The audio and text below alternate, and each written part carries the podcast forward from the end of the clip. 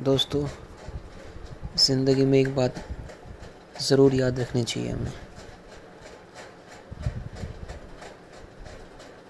कि मोहब्बत उतनी करो जितनी निभा सको।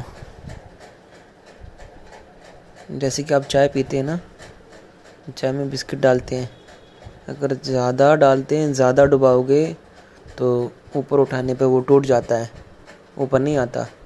तो मोहब्बत में आप इतने ही मिलो जितने आप ऊपर उठ सको।